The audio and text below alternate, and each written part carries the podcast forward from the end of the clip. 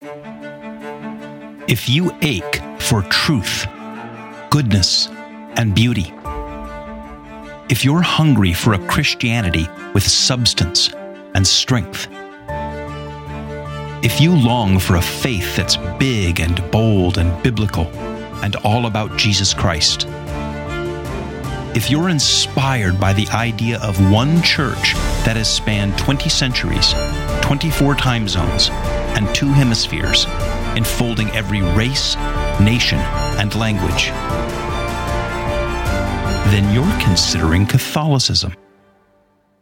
Welcome back to Considering Catholicism. This is kind of an exciting day because I'm sitting here with Corey. Wow, it's exciting to you. I, well, it is because we haven't sat down together in a really well, that, long time. That, that is true. I mean, over Christmas break, everybody kind of goes their own way. Well, yeah. you really went your own way because well, yes. you guys had a pretty big life change. Yeah. So we we had our fourth child right at the end of November, right before Thanksgiving. So I've also been a little bit more away than usual over yeah, Christmas. right, which is great. And so that's why we haven't had a lot of Corey episodes mm-hmm. lately, but here you are back. I'm back. So tell us about your fourth child. Yeah, she's great. Her name is Helen. She's named after St. Helen, who people who are appreciative of the history of the church will probably be familiar with.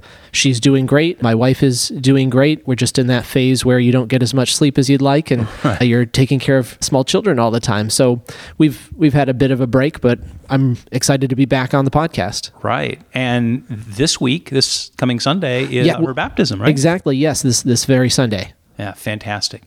So Corey is back, and what we're going to do is record a few episodes this week. In fact, three this week, mm-hmm. kind of a little mini series, and they'll be released over the next month. But we're going to record three today. And here's the little mini series. I get so many emails from listeners where they talk about how many of them are attracted to Catholicism. Right. But then there are, for various reasons, hurdles and hesitations and things that they have to sort of work through. Sure. And they kind of fall in three categories. Um, the first and the obvious one that we talk about all this time, and I think that people assume, is that everything is sort of a doctrinal hurdle, mm-hmm. right? Like, I got to work through the authority of Scripture and the canon and the tradition, and I got to work Mary, through Mary and, and the, the Pope, sacraments, and all that yeah. kind of stuff.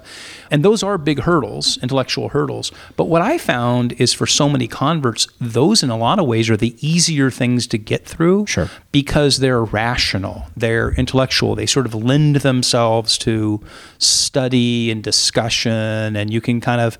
And I'll, I'll get. I got an email just yesterday from somebody who said they've been listening to the podcast and they had a number of doctrinal things. So that's one thing, and yeah. we're, we'll talk about those.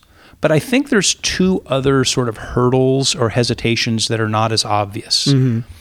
The other one is for lack of a better word, the um, the Catholic Church's brand, and particularly some of its historical baggage. Sure. Okay. Sure. So you'll see people here say, "Well, what about the Crusades? And what about how they persecuted Galileo? And what about the Dark Ages? And the Inquisition? The Inquisition, and, yeah. and this and that." And then you'll get into the the abuse scandals, right? Right, and right. these priests or these cardinals were raping boys or whatever, right? You go down that whole thing, and so I can't trust the Catholic Church and I can't trust its leadership. So that's a hurdle. Even if you agree with the doctrinal stuff, there's a lot of people who just don't trust the leadership and right. They and can't the take that step. Can't get over that. Yeah.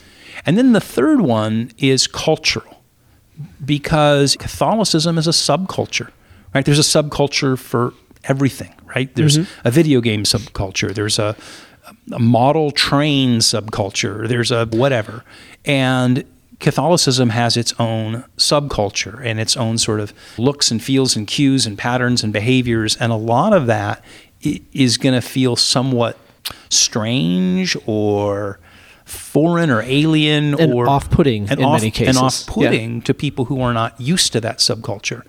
And so uh, I think all of those things are true, and you can you can get over some of those hurdles, but be stuck on others. Mm-hmm. So what we're going to do over the next three episodes is we're going to take those in reverse order. We're actually going to start today by talking about the cultural barriers, the mm-hmm. cultural hurdles that people have to get over. Because again, I, I meet so many people, or I get so many emails from people who say, that's the thing that like I'm attracted to the intellectual part, but mm-hmm. it just all feels a little weird to me or I'm attracted to it, but I have a spouse who just feels like right. Catholicism is kind of weird and they're not comfortable with the church. So we're going to start there, and then in the next episode, we're going to take on the historical baggage, the Crusades and the Inquisition, and the, the priest abuse scandal and all that kind of stuff. And then mm-hmm. we'll end with the doctrine thing. So that's going to be kind of three episodes in a row. Mm-hmm. Okay? Yep, and that's a lot lot to cover, so I'm sure we won't exhaust it. but- No, no, no, no, no, no. So let's start today with this whole thing about Catholic culture mm-hmm. and why it it can be a hurdle for people. What are some of your thoughts about that? Because you and I are both converts, we're mm-hmm. adult converts, and we were both raised in Protestant evangelical worlds or spent time in those worlds. And I remember when I was going through kind of the process of deciding to enter the Catholic Church, and you were going through that thing at the same time. Right. And I remember we lot, had a lot of conversations along the way, like, mm-hmm. wow, what is this? And what is this? And we were trying to work through mm-hmm. some of that. And some of it did feel a little, I don't know if weird is the right word. Sure, In some sure. cases, it felt weird. We used to joke about weird Catholic mm-hmm. things. Yeah, yeah, yeah. So why don't you why don't you go? I've been talking too much. Yeah, yeah. Well, I think that it's something that everybody who's approaching the Catholic Catholic Church is going to encounter to one degree or another, but I think it's something that a lot of people don't anticipate or they're not ready for it. Culture can be very invisible, especially if you're in it. If you are a Christian in some other community, if you're an evangelical or if you're in one of the mainline denominations, those have cultures too. They have subcultures. They're unique to, to those churches and it can be invisible to us. We don't notice it. I think a lot of Catholics don't realize that they are in a particular culture and that people outside of that culture are going to think that what they're doing is weird or, or just incomprehensible. They, they don't know what to do with it. And uh, uh, so it, just- it- this can come as a surprise, I think, to some people. just as a quick aside there, I think it's a good point about um, sort of cradle Catholics who grew up in it not seeing it. So ever since I entered the Catholic Church, I maybe it's a little bit of a Rorschach test or some kind of a test for people's uh, personality or sense of humor, because from time to time I'll I'll point out those things that seem weird to outsiders, and I know cradle Catholics who get super offended, right? Like, how dare you insult? And I go, look, hmm. it, just telling you, it it everything from the bingo nights to the fish fry to the to But, this. but that's it- very natural because it's it's totally natural to be defensive and, and to love one's own culture and to some extent think that other people's culture is weird. That's just kind of the tribalism built into humanity that we have to work with. it's the ability to sort of step out of yourself a little bit and see it through other people's eyes mm-hmm. right Yeah. like when we when we were part of the evangelical contemporary evangelical world that was as you point out that had its own subculture right so I saw something on Babylon Bee the other day about a pastor hires architectural firm to bring back that timeless 90s mall look in building his new building or something like that right and when you go in there and there's a it's not a narthex it's a welcome zone or mm-hmm. whatever and then there's the starbucks and Yeah, the coffee is right there. yeah, and then there's the whole singing groups with the big screens, and that's its whole. It, it- that's weird. I mean, if you hadn't been in that, it, it just comes off as super weird Oh, yeah. as, Oh, as yeah. well. So I get it, but we all have to. I think have the ability to sort of step out of ourselves a little bit and sort of see it through somebody else's yeah, eyes. it's it's a matter of self awareness and it's a, and it's a matter of uh, of empathy or being able to relate to other people.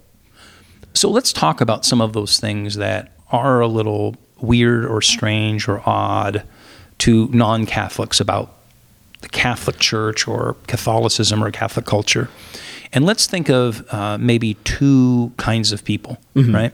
The one would be somebody who's a total secularist, Sure. right? And they're attracted to the church for whatever reason, whether they're going through, but they don't really have prior church experience. So they're coming from outside Christianity itself.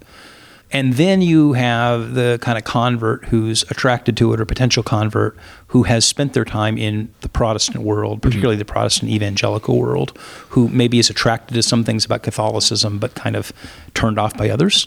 So let's go through that a little bit and talk about why is it that Catholicism can feel strange and odd to both those people. Yeah, well, I, I think one way to approach this, because there's lots of different planes, I guess, in which you encounter the culture of a group, but the the main one for any Christian group is going to be their their worship service, and so in the in the case of Catholicism, that's going to be going to the mass.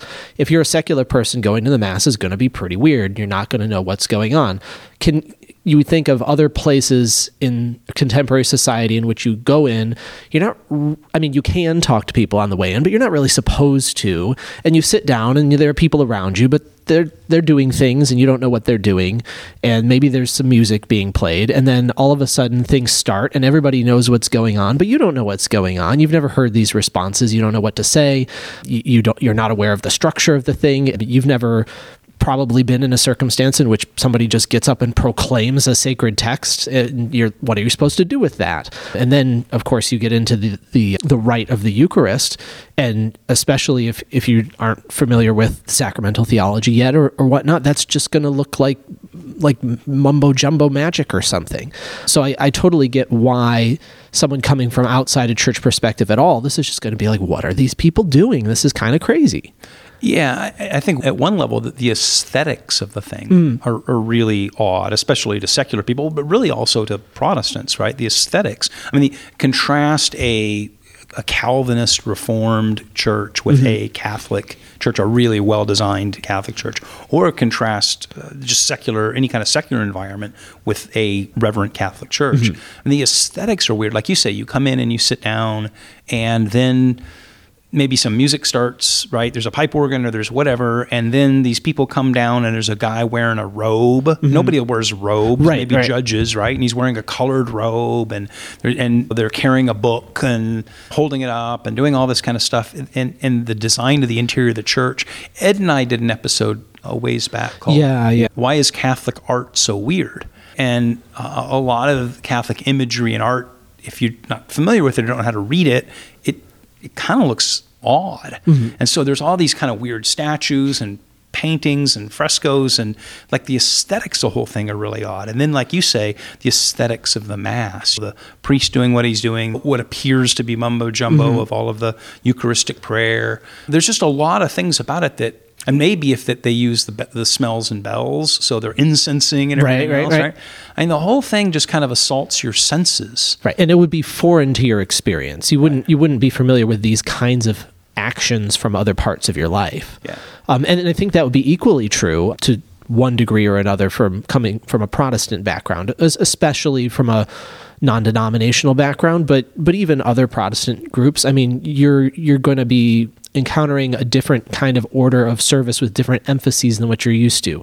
Um, a lot of um, non-denominational Christians will be used to it's mostly the reading and then the preaching from the Bible. Um, that is, of course, part of the Catholic Mass, but it's not the it's not the bulk of the time, and it's arranged in a different way. It's much more formal and ritualistic than it would be in a non-denominational church. The music's going to be different. That's another big part of like a of an evangelical or non-denominational worship service. The kind of music is going to be quite different, and so at the very least, you're likely to feel uncomfortable or out of place. Yeah, and and then you continue with like what you were saying with the people and just how they interact with each other and how they dress and you know what they do afterwards or don't do afterwards. They're not going out to the welcome zone and having Starbucks or they're and then there's all the things that happen in the week, the, the fish fries and the bingo nights and the, mm-hmm. and the prayer cards.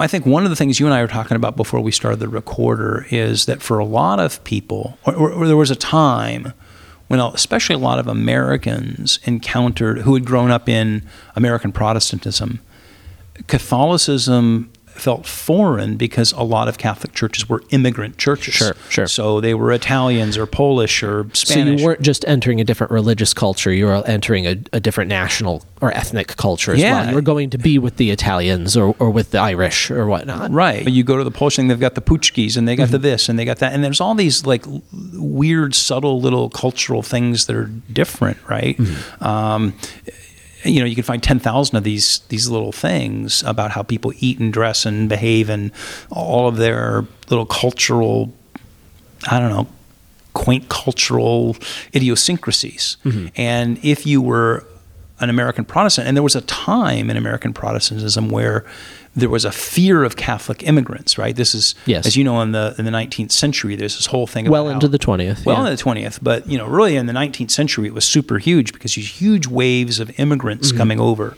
and there was this huge fear that all of these immigrants from the old world, right, uh, Italians, Germans, Polish, whatever.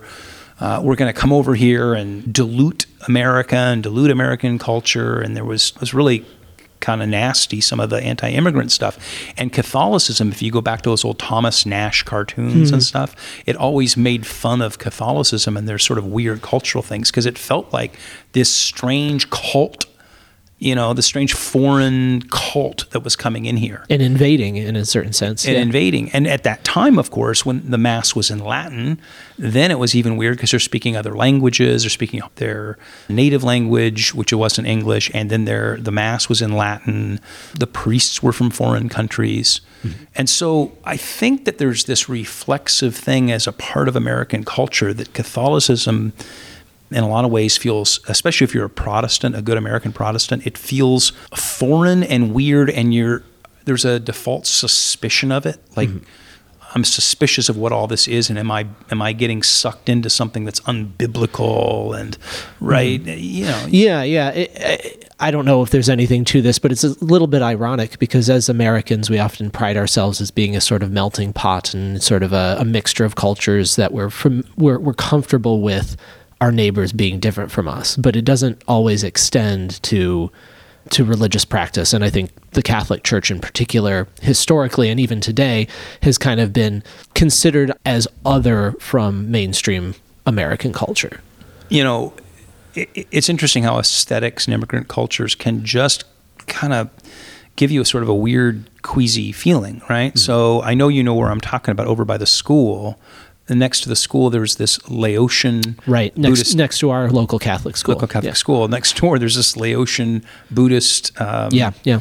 I don't know if it's a temple, but Some place of worship. Yeah. yeah. And it's got all those strange aesthetics from Southeast Asia the gold leaf and the kind of the roof lines and the architecture Right, right. and then all the colors the banners the reds and the yellows and the oranges and and it sort of assaults you because you look at it and you go this this just doesn't look anything like American or Western European it it just the at a level of aesthetics it feels weird. And and then if you were to walk into a place like that it puts you you're not at ease. Mm-hmm. Right? So I think people that I've tried to introduce to Catholicism, Protestant friends of mine or Protestant relatives, and I've said, hey, why don't you come to Mass with me?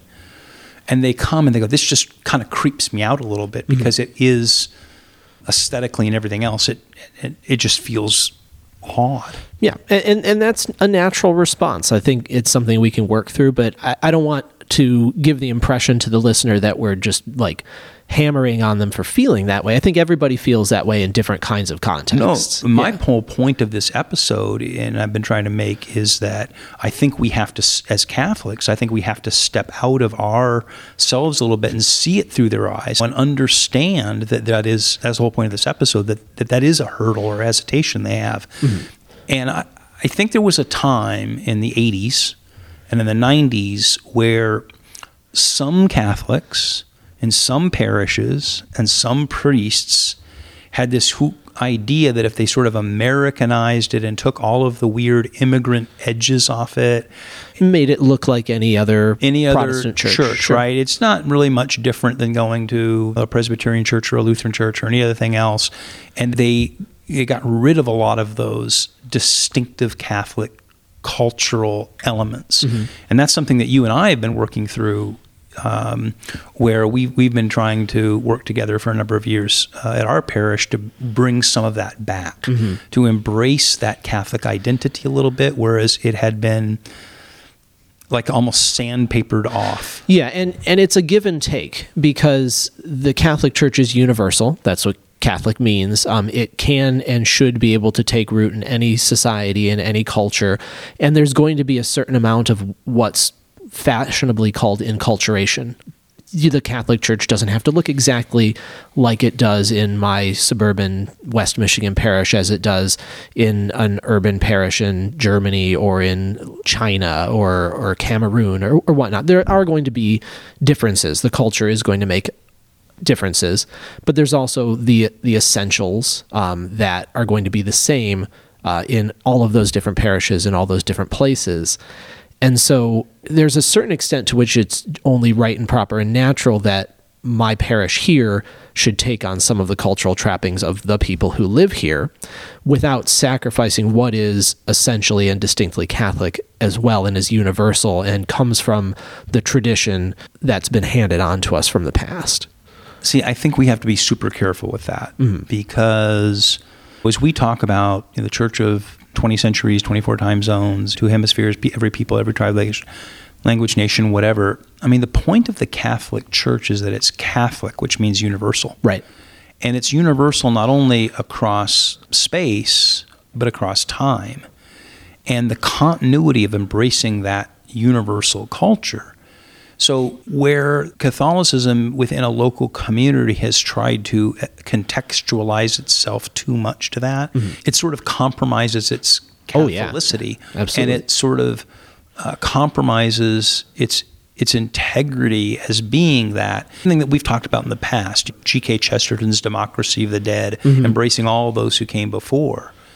So if we look at certain aspects of that, like architecture, so we're we've lived through in the United States from the 80s, 70s, and 80s, designing all of these Catholic churches that don't look like Catholic churches, all mm-hmm. this modernist architecture that removed all of those timeless architectural, artistic, aesthetic elements of what a great Catholic church is. And it's interesting because when you go to a really beautiful church, a cathedral or something, or you go to Europe and you mm-hmm. see the great basilicas or whatnot, people are, are kind of breathless. They even even an quote unquote ordinary tourist who goes to Paris goes into you know Notre Dame mm-hmm. and is like just in awe of this place. And, you know, in the 80s and 70s and 80s and 90s, we built a lot of churches here that stripped all of that out and it stopped taking people's breath away, which is one problem.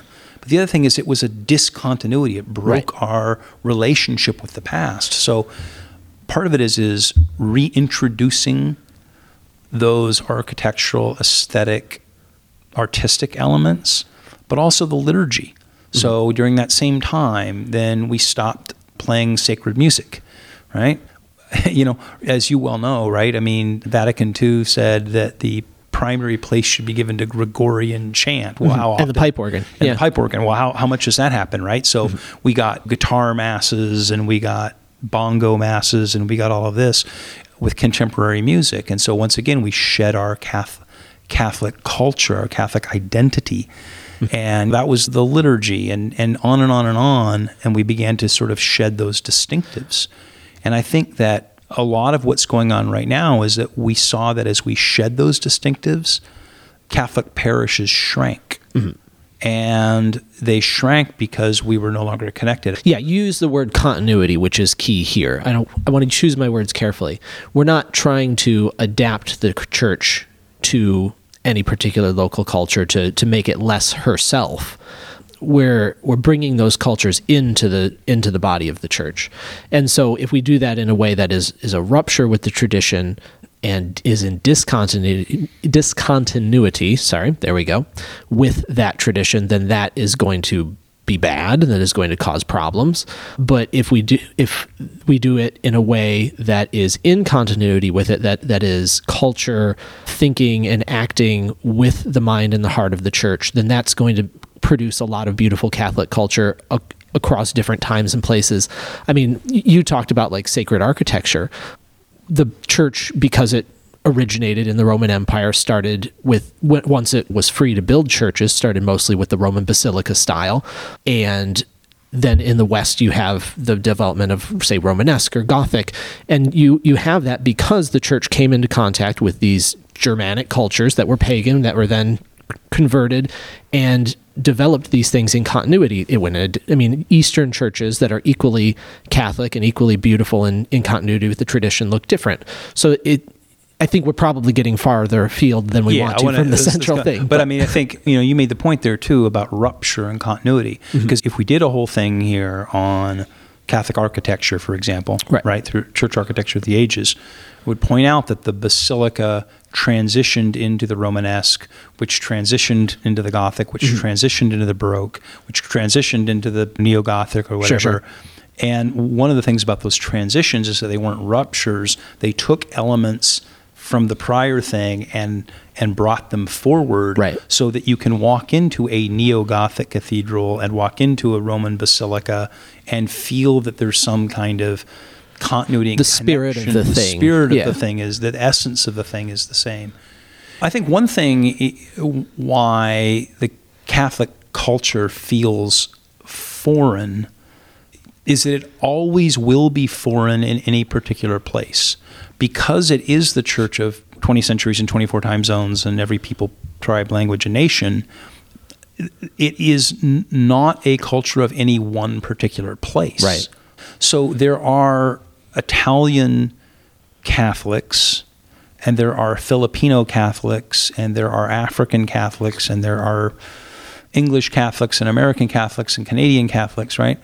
But in any one of those particular places, it's not American Catholicism or It's not owned by that culture. no, Yeah. and it isn't defined by that culture. It is always going to be because it is universal and it spans all of them.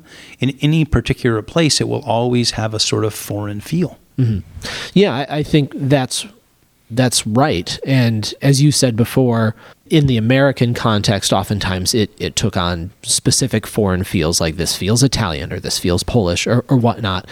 Most of that has gone away now, predominantly, well, except for recent immigrant groups. Like there are, you know, Hispanic parishes now, and that's great. But a lot of Catholic parishes feel just that they're th- that's an American Catholic parish now, but that foreignness hasn't gone away. It's still there because the the church is in a sense eternal and outside of, of time in a sense it's, it's incarnate in any particular place but i mean to, to some extent it should feel not totally in line with with any of us Yeah, and I think uh, for any one parish anywhere in the world to insist that it all be about them is a priori a incorrect insistence, an assumption, right? It's not about you. It's about you embracing Catholicism. Let's let's kind of get this Yeah, back let- to center a little bit yeah. because let's let's but let's bring this back to sort of the existential thing for the listener Sure, out there sure. who is either you know uh, a person who has a secular background but is trying to think about becoming a Catholic, or a Protestant who's thinking about becoming a Catholic, or or a Catholic who's trying to convince their spouse to come, or whatever their kids to come.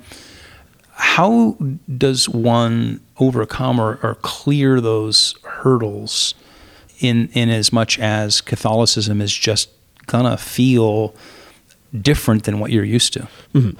Yeah, I I think to begin with, just have patience with it and don't get frustrated with it because it's it's only natural that there's going to be some discomfort.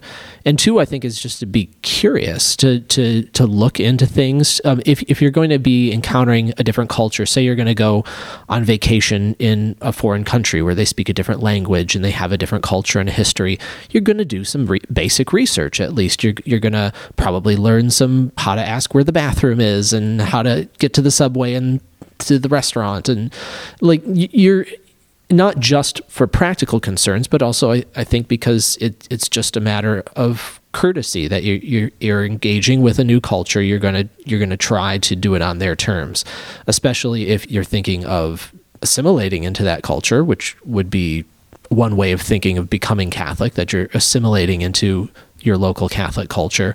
Um, some of that responsibility is on you. I think the responsibility also needs to be on the cat, the regular Catholic in the pew at the parish to to help people who are in that position. And what I'm definitely not arguing, and what I know you're not arguing, is that we just water down the Catholic Church in, in our particular parishes and make it really seeker friendly, to use that buzzword. Yeah, no, and, and- and- yeah. In fact, I mean, my position is like diametrically opposite that. Mm-hmm. So, you know, the whole point of this podcast, the whole point of of where I'm coming from, is that I want to embrace the Church of Mm-hmm. the ages. I want to embrace the Universal Catholic Church in all of its diversity and Catholicity, and and again, not just the Church of the 21st century all around the world, but the Church of all of the centuries. And and anyone who's listened to my when I shared my journey, that was how I I got here was starting to look at the ancient church and being impressed with the medieval church. When I was in Ireland on the rock at Skellig Michael and the Beehive Huts, going, what is this all about? How do I understand this and how do I embrace it? So, but, but what I would say is that you can wade into the shallow end of, of a pool, mm-hmm. okay? And I think you have to distinguish between those things that are essential, right? So you're going to go to a, if you're going to go to a Catholic mass, you're going to stand up, sit down, kneel at times, you're going to mm-hmm. make the sign of the cross, you're going to do little gestures and and say ritualized things. That's just part of the Mass, and you're going to do that. And you're going to go up and take communion if you're allowed to take communion, or go up and ask for a blessing, or you're going to do this. Those things are essential. I think there are parts of Catholic culture that are wonderful, but they're they're quaint, beautiful cultural elements. I've never been to a bingo night and I have no interest I probably will never go to a bingo night. I probably wouldn't go to a bingo night if it was across the street and I had nothing going on that night. It doesn't interest me, and I don't see bingo night as essential to my Catholicism. I think mm-hmm. it's a cultural element mm-hmm. um, that I choose not to sort of get into too much. And you and I can talk about some of those other kinds of quaint Catholic things, which are which are beautiful. Some of them are liturgical, some of them are sacramental, some of them are devotional. But I guess what I would say is you, you got to figure out what are the essentials. You have to you have to embrace the essentials. But you can give yourself a break and kind of wade into the shallow end of the pool and all the other stuff. I mean, what are your thoughts? Yeah, I, I think part of it is that encountering a new culture can be overwhelming because there are so many elements to it, and it can be difficult to distinguish right off the bat which things are essential and which are not, especially if you have limited knowledge from the outside. I, I can think back from, so I didn't grow up Catholic. I did have a, a Catholic grandmother, and she attended bingo nights. We don't have bingo at our parish, but and as a eight year old or something, I might have thought, oh, Catholic churches are the ones that have bingo nights, yeah. but that's not in any way essential to Catholicism. I, I think it's probably actually a, a, quirk of American parishes. I don't think they have bingo nights in China or Cameroon or, or whatnot. And so part of it is taking the the initiative to figure out what's essential. And then like I said before, I think Catholics need to be self-aware enough and prepared enough to be able to help people understand what's essential and not to treat not to major in minors to be like well you ha- you have to embrace my particular devotional practices or uh, my particular ideas about parish social life or something in order to be Catholic. Well, let me give you a good example, and I'm going to poke the bear here uh, with you a little bit. Uh, I'm going to intentionally kind of poke at you a little bit. Oh, great. Um, well, just to prompt a reaction because it's fun, but mm-hmm. also to make a point. Okay. Yep. So, one of the things that you've done such an amazing job of at this parish is introducing the people of the parish to all of these wonderful traditional and and I would say in some cases kind of quaint cultural devotions. I mean, I'm not sure exactly how you're using the word quaint. That can be a little demeaning in some ways. It can, but, but yeah. things that like I wouldn't say they're sacramentally required. Mm-hmm. They are cultural, you know, features mm-hmm. that Okay. And so I'm going to poke you on one in particular just because it came up this weekend. Sure. Right? So there was this whole thing about the blessing of the chalk so that you could For write epiphany, epiphany, yeah. uh, and so that you could write on the doorframe of your house this little formula of the first letters of the three wise men. It's really not doctrinal, but right. Mm-hmm. But it's a sort of a tradition. It's a beautiful, somewhat you don't like the word quaint, somewhat kind of the pious tradition. Yeah, it's a pious tradition. It's a sacramental. Um, yeah, it, okay. The church has determined that this is something that we can bless. Sure. There's an official blessing for it. But this week I was yeah. sitting there and I was watching people walk out, and about half the people wanted to pick up the chalk mm-hmm. and and go home and write on their door frame, and half the people didn't. Mm-hmm. And so, what I would say is that's an example of some people are going to go, this may be just something that it's cool, but it's something that maybe doesn't float my boat, or it isn't something that I really want to do yet, or something I want to embrace. I don't want to go home and tell my spouse who's not Catholic yet that I'm writing in chalk on the door, whatever. I guess I'm just trying to point out there are some of these things. You have to embrace the liturgy, you have to embrace the sacraments, right? That's mm-hmm. those are the essential things And, and some of that stuff you have to learn your way into. And Oh, some, sure. some of them are going to be more or less meaningful to you. Oh yeah, absolutely. I mean, no one, certainly not me, is going to argue that that's at the same level of importance of the, the Eucharist or so, or something. Okay, here's one that I that was all over Twitter the other day on a pit on Epiphany, mm-hmm. right? This huge Twitter debate about king's cake. So then some Catholic cultures there's this kind of mm-hmm. cake that you bake with a like a plastic baby in it. There are different kinds. And there's Yeah. these colors and there were people like there was all these Catholic commenters who are going, This is the most awful thing. It tastes awful, it's weird, and I don't want to do king's cake. And it was like and so others are like, No, no, king's cake is like super important and you've got to do king's cake in your house. And everything goes over my dead body. I think it's weird and it, it tastes bad and I don't want to do it. Right. So I'm just trying to point out that those are the kinds of things that can feel maybe a little strange to a Protestant or a secular person. Mm-hmm. And that's okay. There's nothing wrong with king's cake, but there's nothing that says that you have to go all in on those cultural things that you're not comfortable with. Oh yeah, yeah. I mean, I mean, I I think there's a couple different layers to what we're saying here. One is that if you're an if you're an outsider, as we said before, you you need to discern what's essential and what isn't. If you're an insider, my hope, what what I try to encourage at this parish and, and what I think is good and healthy is that there's sort of widespread buy-in on cultural practices within a, a Catholic community. That doesn't mean that it is enforced or that you can't get out the door until I give you your chalk or something on, on Epiphany. But but I think it's good and, and healthy, a sign of a, a healthy culture that there are people who want to do the same kinds of things that are meaningful and that are related to the liturgy and, and the practices of the church. But that also, like I said, doesn't mean it's going to be enforced or that somebody can't opt out of it because it's not their not their charism, not their spirituality, etc. et Oh, absolutely. In fact, uh, over the last number of years, I've encouraged you to, Mm-hmm. to bring those things forward and offer them to people. That's, the, I mean, I, I think it's fantastic the way you're doing Mm-hmm. all that. Even if some of them I'm like, yeah, I'm not, I'm Yeah. not going to do that. My point is, sometimes the the smallest things are the things that can sort of irritate somebody. Sure. right? It's the Yeah. stone in the shoe, or it's the thing.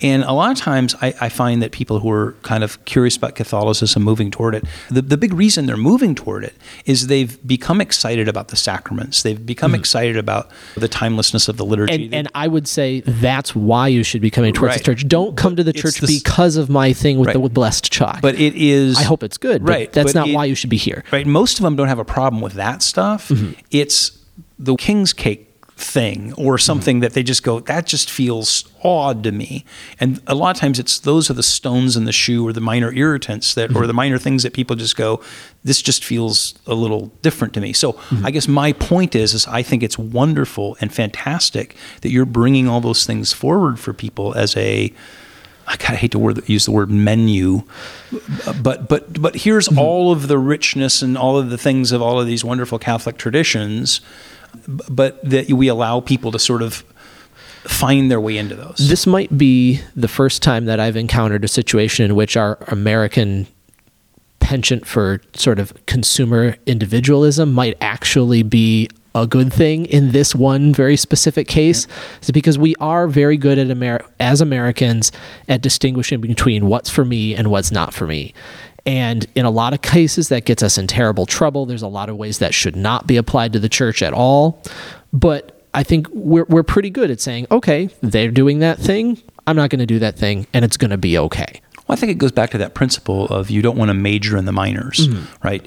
And there are a lot of people, let's take this out of Catholicism. There are a lot of people in any subculture who begin to major in the minors. They begin, begin to define the thing by all the little having the right fork at the table and having the right kind of king's cake. And I mean, you and I both know people who uh, oblivious to doctrine mm-hmm.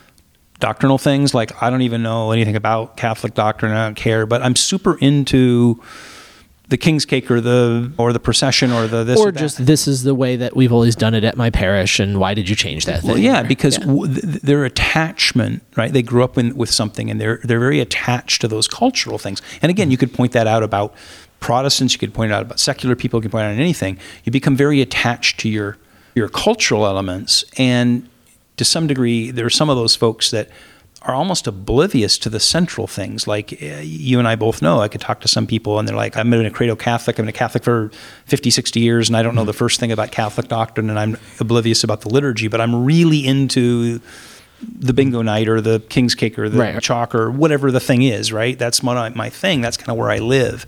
And I think tho- those are the elements that for a lot of converts or potential converts, they kind of come in and they're super excited about, usually, about those doctrinal things, about the sacraments, about the big things of Catholicism, and they get hung up on a lot of this stuff. And a lot of times they meet cradle Catholics who are Have blown it out of proportion. or have become fixated or their Catholicism consists in doing those mm-hmm.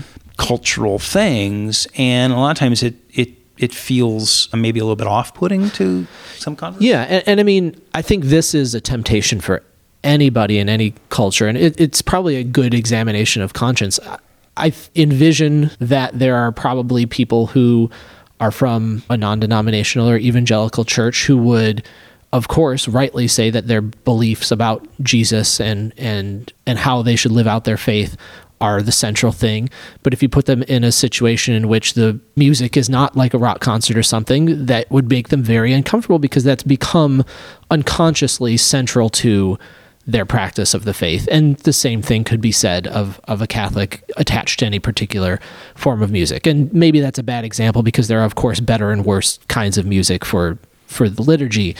But yeah, I, I think it's just an invitation to give other people grace in this area and examine your own assumptions about what's Yeah, central My and isn't point central. isn't to yeah. kind of criticize anybody. The whole point of the episode is to say to you, if you're listening and you're curious about Catholicism, you're attracted to some elements of it, but Mm-hmm. there's some kind of just parts of Catholic culture or the experience of coming into the Catholic Church that feel a little weird and, and make you a little bit uncomfortable. Try to focus on the the essentials, Mm-hmm. the sacraments, the liturgy, the the big things, and take your time. Who knows? Maybe ten years from now you'll be a bingo aficionado. ten years from now you'll be baking king's cakes on Epiphany. Ten years from now you'll be writing chalk on your doorframe. That's okay. You might get there, and that's okay. But you don't have to jump into the deep end of the pool on all of those elements, and especially if they make it harder for you to focus on the big things. Well, yeah, because because at the end of the day, it's all about you know our relationship with Jesus Christ through His church, and if things that aren't essential help us in that regard, then that's very good and praiseworthy. And if they're not helping, then we need to take another look. Yeah, absolutely. Okay, well, thanks. So, Cory, that's now the cultural hesitations, I'm mm-hmm. sure. And, and by the way, if you're listening and you've got some particular cultural mm-hmm. hangups or hesitations or hurdles that you'd like to hear us address, please write me at considering catholicism at gmail.com uh, tell me your story. Uh, so many of you write in every day and but write me your questions and write me the things that you're struggling with because we'll come back and address them in a future episode. Mm-hmm. And in the next episode we're going to talk about the baggage and the perceived baggage of the catholic church the crusades and the inquisition and the this and mm. that and the priest abuse scandal. So you're going to want to hear that. Absolutely. In the meantime, would you do a couple things for me? Three things. First of all, would you subscribe to the podcast on whatever podcast service you use? In the last couple of months, Spotify has just pulled way out into the lead as the number one download source for our podcast. But whether it's Spotify or Apple Podcasts or Amazon or iHeart or whatever you're using, would you subscribe to it? Because the more subscriptions we get, the higher we go up in their search algorithms. And the second thing is rating it. So if you like the podcast, almost every one of those services will let you give a rating, one to five stars, and many of them let you give a review. Would you please do that? Because again, the the more ratings we have and the higher ratings we have, the more visible we become to search. And three, would you consider would you consider going to our website, consideringcatholicism.com? You can look around there. You can find all of the episodes archived and categorized uh, by topic. And uh, you can also support the podcast, which we would appreciate as we try to grow this ministry and help more people to consider Catholicism. So I appreciate all of you who have been supporting, and it seems like so many people are stepping up and helping us to support and grow this. So I'm excited about where we're going in 2024. But in any case, thank you. And Cory, by the time this episode comes out, Helen will have been baptized. Yes. But our prayers and blessings on that. Thank and you. My wife and I won't miss it. So Awesome. okay, blessings. Take Thanks. care.